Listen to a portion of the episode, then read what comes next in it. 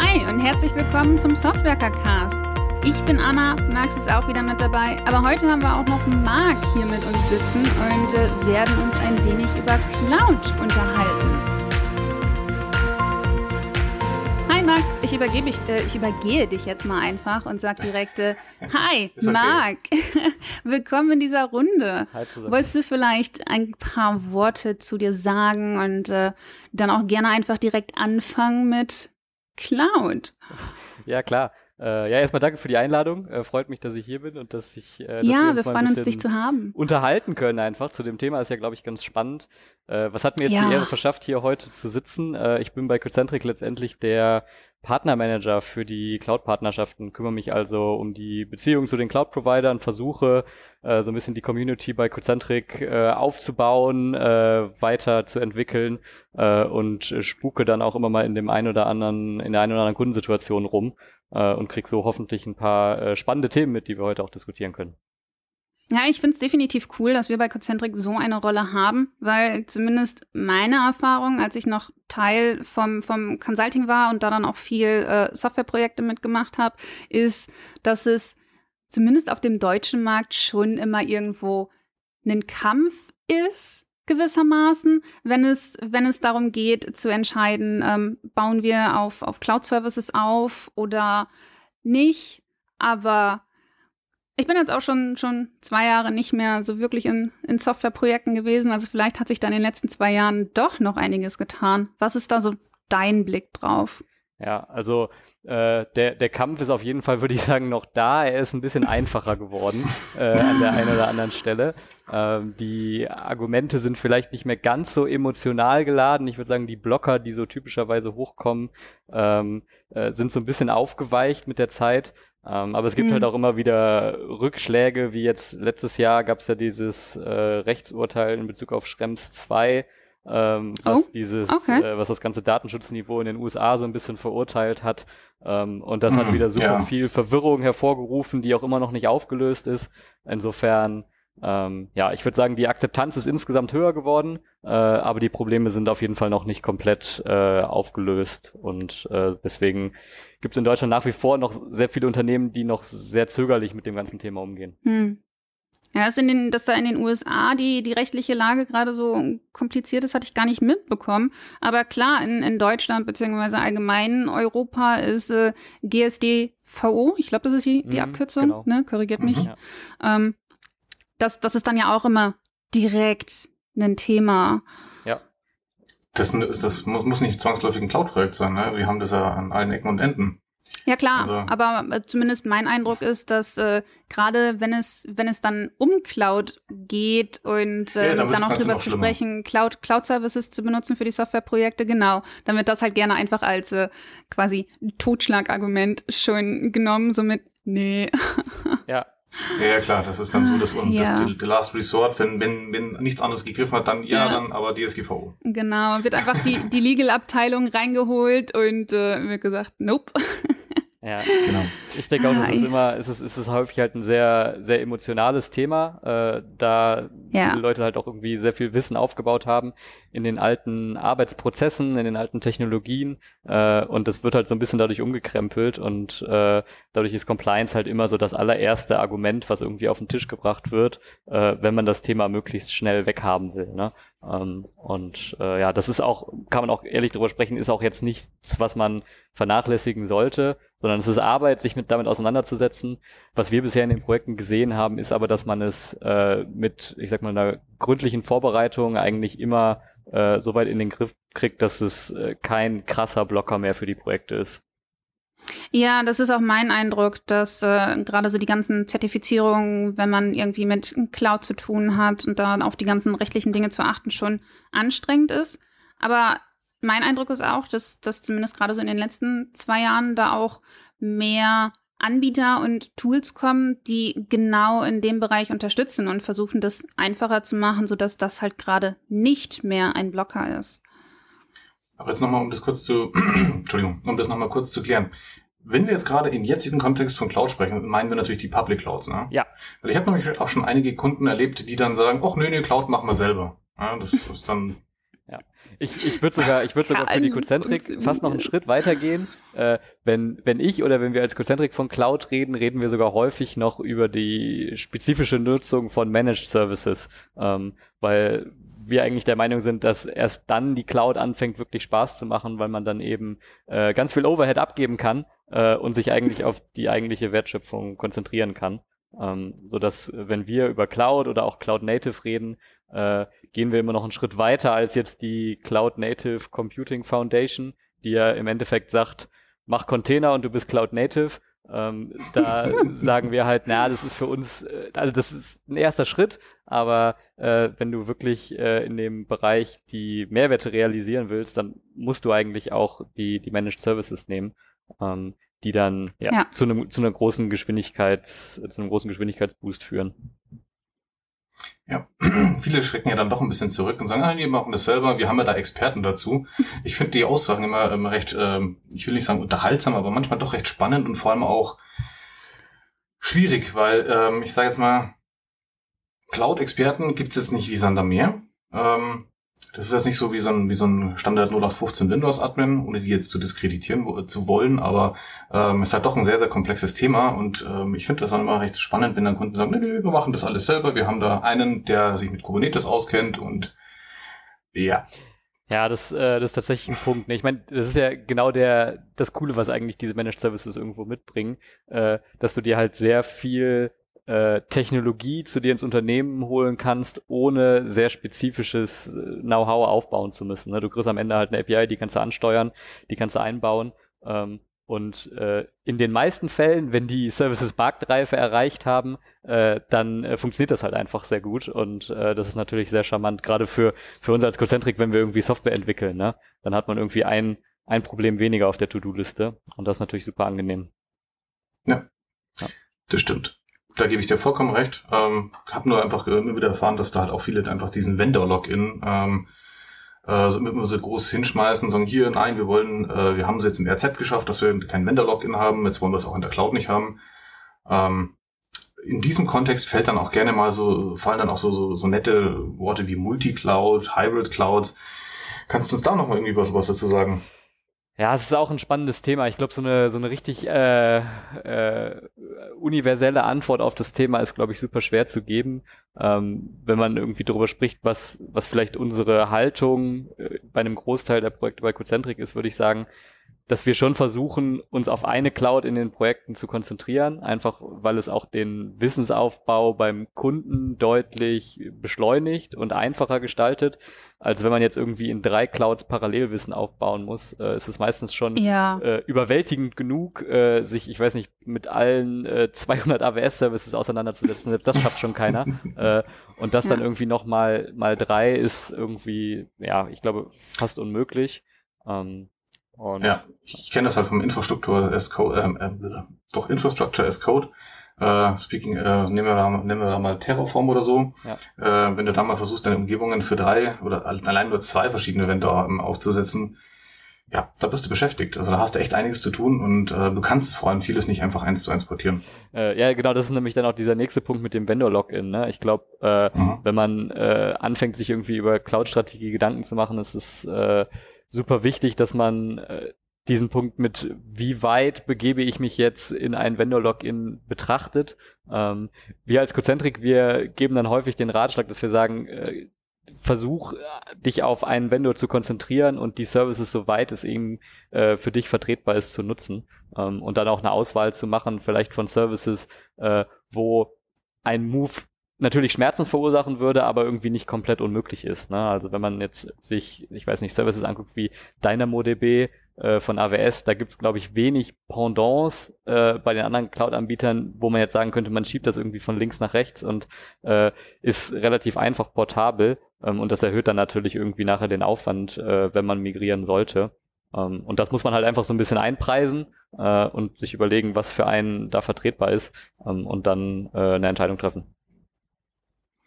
Ja, ähm, ich meine, es gibt zwar viele Horror-Stories äh, in, in Bezug auf Migrationsprojekte, aber das ist ja auch kein Cloud-spezifisches Thema. Ne? Migrationsprojekte waren ja auch vorher schon ein Thema. Und äh, ich muss auch sagen, gerade in den letzten Jahren gibt es auch immer mehr Success Stories in diese Richtung. Ne? Nur weil du dich jetzt gerade für den einen Anbieter entscheidest, ist das nicht für die nächsten 50 Jahre in Stein gemeißelt. Ja, ähm, genau. Also ähm, ja, ich denke, äh, gerade bei dem ganzen Thema Migration kommt dann ja auch immer wieder die Debatte hoch, wie führt man am besten eine Migration durch? Geht man eher in Richtung ja. Lift and Shift? Macht man irgendwie so eine Art äh, Refactoring oder so re sogar Rebuilding von den Applikationen und geht dann eher so ein bisschen diesen Cloud-Native Approach? Ähm, äh, ja, auch da das, was, was wir als Concentric halt sehr, sehr gerne machen und was wir auch sehr, sehr gut können, ist vor allen Dingen, dass wir, wir bauen Applikationen in einem Cloud-Native-Weg äh, neu und orientieren uns dabei eben an den alten Applikationen, ähm, weil das natürlich irgendwie so unsere Kerndomäne ist. Ne? Ähm, mhm. Aber es gibt auch durchaus äh, Fälle, in denen man sagen kann, okay, äh, wir schieben das erstmal rüber äh, und dann, das ist ja das Spannende am Lift and Shift, bauen es dann halt später um. Das ist leider halt auch das, was wir teilweise bei Kunden sehen, was dann so ein bisschen vielleicht vergessen wird oder äh, nicht mehr so richtig gemacht wird, weil man hat irgendwie so diesen Tick in the Box, äh, okay, wir sind jetzt äh, auf die Cloud migriert und jetzt sind wir irgendwie und es cool. läuft, ne? Äh, und genau, es läuft, es ist zwar teuer, äh, wahrscheinlich sogar deutlich teurer als vorher, aber äh, wir können Mit sagen, Sicherheit. dass wir auf der Cloud unterwegs sind. Äh, und ja. äh, dann verschiffen, ja, verschieben sich vielleicht einfach die Prioritäten ein bisschen. Und das ist dann natürlich schade. Aber wo du gerade hier die Kosten äh, erwähnst, also das ist tatsächlich so ein, so ein Aspekt, den ähm, habe ich bei auch im Film im privaten Umfeld ähm, erlebt, wenn es um das Thema Cloud geht, ähm, dass da oft auch Vorbehalte aufgrund der Kostenstrukturen sind, die dann sagen, ja, ja, früher also es wurde einem versprochen, äh, es wird alles billiger und ähm, dann wurde eben ein Lift and Shift betrieben und dann hat man festgestellt, hm, das ist überhaupt nicht billiger. Scheiße, das ist sogar viel teurer. Ja. Wenn ich dann den Leuten dann erkläre, ja, warum das teurer ist, ähm, verstehen sie es zwar, aber es, ähm, naja, sie fühlen sich dann manchmal ja so ein bisschen, ich will nicht sagen verarscht, aber ähm, so ein bisschen ja fehlgeleitet, ähm, weil sie ja doch eigentlich nur Geld sparen wollten. Ähm, ja. Oder halt eben die, Mau die ne, quasi neue moderne Technologien anwenden wollten. Aber ich sage jetzt mal, Geld sparen ist ja, ist ja nur ein Motivator. Kennst du da noch irgendwie andere äh, Motivatoren ähm, bei Kunden, wo du sagst, das ist, das ist deren Grund, in die Cloud zu gehen? Ja, also tatsächlich werden wir immer so ein bisschen hellhörig, äh, wenn Kosteneinsparungen der Hauptgrund sind, in die Cloud zu migrieren, ähm, weil genau wie du es gesagt hast, ne, also eine Migration ist erstmal immer mit Schmerzen und mit Kosten verbunden ähm, und äh, die Mehrwerte, die man am Ende durch so eine Cloud-Migration oder wahrscheinlich eher den kompletten Umbau der eigenen Art und Weise Software zu entwickeln und zu denken. Äh, wenn man äh, wenn man die am Ende realisiert, dann sind das glaube ich eher indirekte Effekte, die sich auswirken. Ne? Also was was wir eigentlich als Hauptgrund sehen, warum äh, äh, Cloud Native für uns spannend ist, ist, dass wir einfach eine brutale Geschwindigkeitssteigerung haben ähm, dass man sich auf einmal mit Authentifizierung gar nicht mehr auseinandersetzen muss, dass man äh, Services äh, out of the box nutzen kann, äh, die über eine API anspricht äh, und dann ja funktionieren große Teile schon. Ne? Ähm, und das führt einfach dazu, dass wir in der Lage sind, Produkte deutlich schneller zu bauen und damit dann auch wieder schneller zu reagieren auf äh, Kundenfeedback, äh, auf Veränderungen am Markt. Ähm, und dadurch haben die Kunden, die quasi diesen äh, ja, die, diese Transformationsphase schon durchhaben, eben am Ende einen Wettbewerbsvorteil, der sich dann auch irgendwie wieder in Kosten und in äh, Kosten-Nutzen niederschlägt. Ähm, aber das ist, glaube ich, eher ein indirekter Effekt, den wir da anstreben, ähm, der für uns aber doch eigentlich der wichtigste ist. Ich wollte gerade sagen, die Kostenersparnis kommt dann im zweiten Schritt. Ja. Meistens dann. Ja. Ja, die erstmal kostet ein bisschen mehr, bis du dann alles umgestellt hast, bis du halt einfach den neuen Modus gefunden hast und dann die Vorteile daraus ziehen kannst und dann wird's günstiger. Ja. Hoffentlich. Ähm, und was, was man natürlich auch sagen muss, was jetzt auch gerade in, in Deutschland, äh, glaube ich, echt noch ein Thema ist, ist, ähm, dass man als Unternehmen, wenn man äh, ja eine eigene IT-Abteilung hat oder sogar eigene Softwareentwicklung betreibt, ähm, dass man halt auch irgendwie schauen muss, dass man so ein bisschen mit der Zeit geht, äh, um auch die Talente akquirieren zu können. Ne? Ich glaube, das IT ist eins der hart umkämpftesten Segmente, ähm, was äh, mhm. gute Mitarbeiter angeht. Ähm, und es ist halt einfach auch für die Entwickler eine ganz andere Erfahrung, wenn du mit Cloud Native Services arbeiten kannst und einfach das Gefühl hast, du kommst schneller voran, als dass du äh, Sachen, wo du weißt, dass du sie eigentlich quasi out of the box nutzen könntest über irgendeinen Plattform as a Service Ansatz, ähm, dass du dann ewig viel Zeit da rein versenkst. Ähm, das ist natürlich auf Dauer dann auch irgendwie ein bisschen frustrierend für die Leute. Ähm, und das ist ein guter Aspekt, habe ich noch gar nicht dran gedacht, dass das eigentlich tatsächlich die Attraktivität des Unternehmens nochmal nachhaltig steigern kann, die einfach wirklich den Tech-Stack ähm, cloudifizieren, sage ich jetzt mal. Ja. Ja, wenn man das mal so drüber nachdenkt, klar. Genau. Äh, ich meine, ja, ist für uns natürlich auch ein wichtiger Punkt, ne? gerade wenn wir bei Unternehmen unterwegs sind und versuchen, die Leute so ein bisschen an die Hand zu nehmen, abzuholen und äh, zu schulen auch zu den verschiedenen Themen, äh, dann äh, merkt man das natürlich schon krass, dass äh, da ja äh, auch irgendwie häufig eigentlich der Wille da ist, sich mit diesen neuen Technologien auseinanderzusetzen. Und es gibt dann häufig immer wieder Gründe und Blocker, warum man es nicht tut. Und ja, die muss man halt gucken, dass man die gemeinsam irgendwie ausräumt. Das ja, also allgemein Zukunftsfähigkeit und auch dies, dies schneller werden, Accelerate ist, äh, glaube ich, gerade so, so in den letzten Monaten und im letzten Jahr definitiv ein Thema, wo auch viel drüber gesprochen wird. Ne? Und klar, Zukunftsfähigkeit ist dann nicht nur in Bezug auf das Business selbst gemeint, sondern du hast echt recht. Gerade auch in Bezug auf die Mitarbeiter, die man, also für die man dann als Unternehmen, als Arbeitgeber attraktiv ist, spielt das auch eine große Rolle. Aber ich glaube, gerade in Deutschland ist das auch noch ein schwieriges Thema, weil wir da sehr auf äh, sehr, sehr Zertifikate sehr gerne mögen. Ne? Und das ist dann ah, ja in Bezug ja. auf äh, Cloud auch nochmal ja. ein Thema.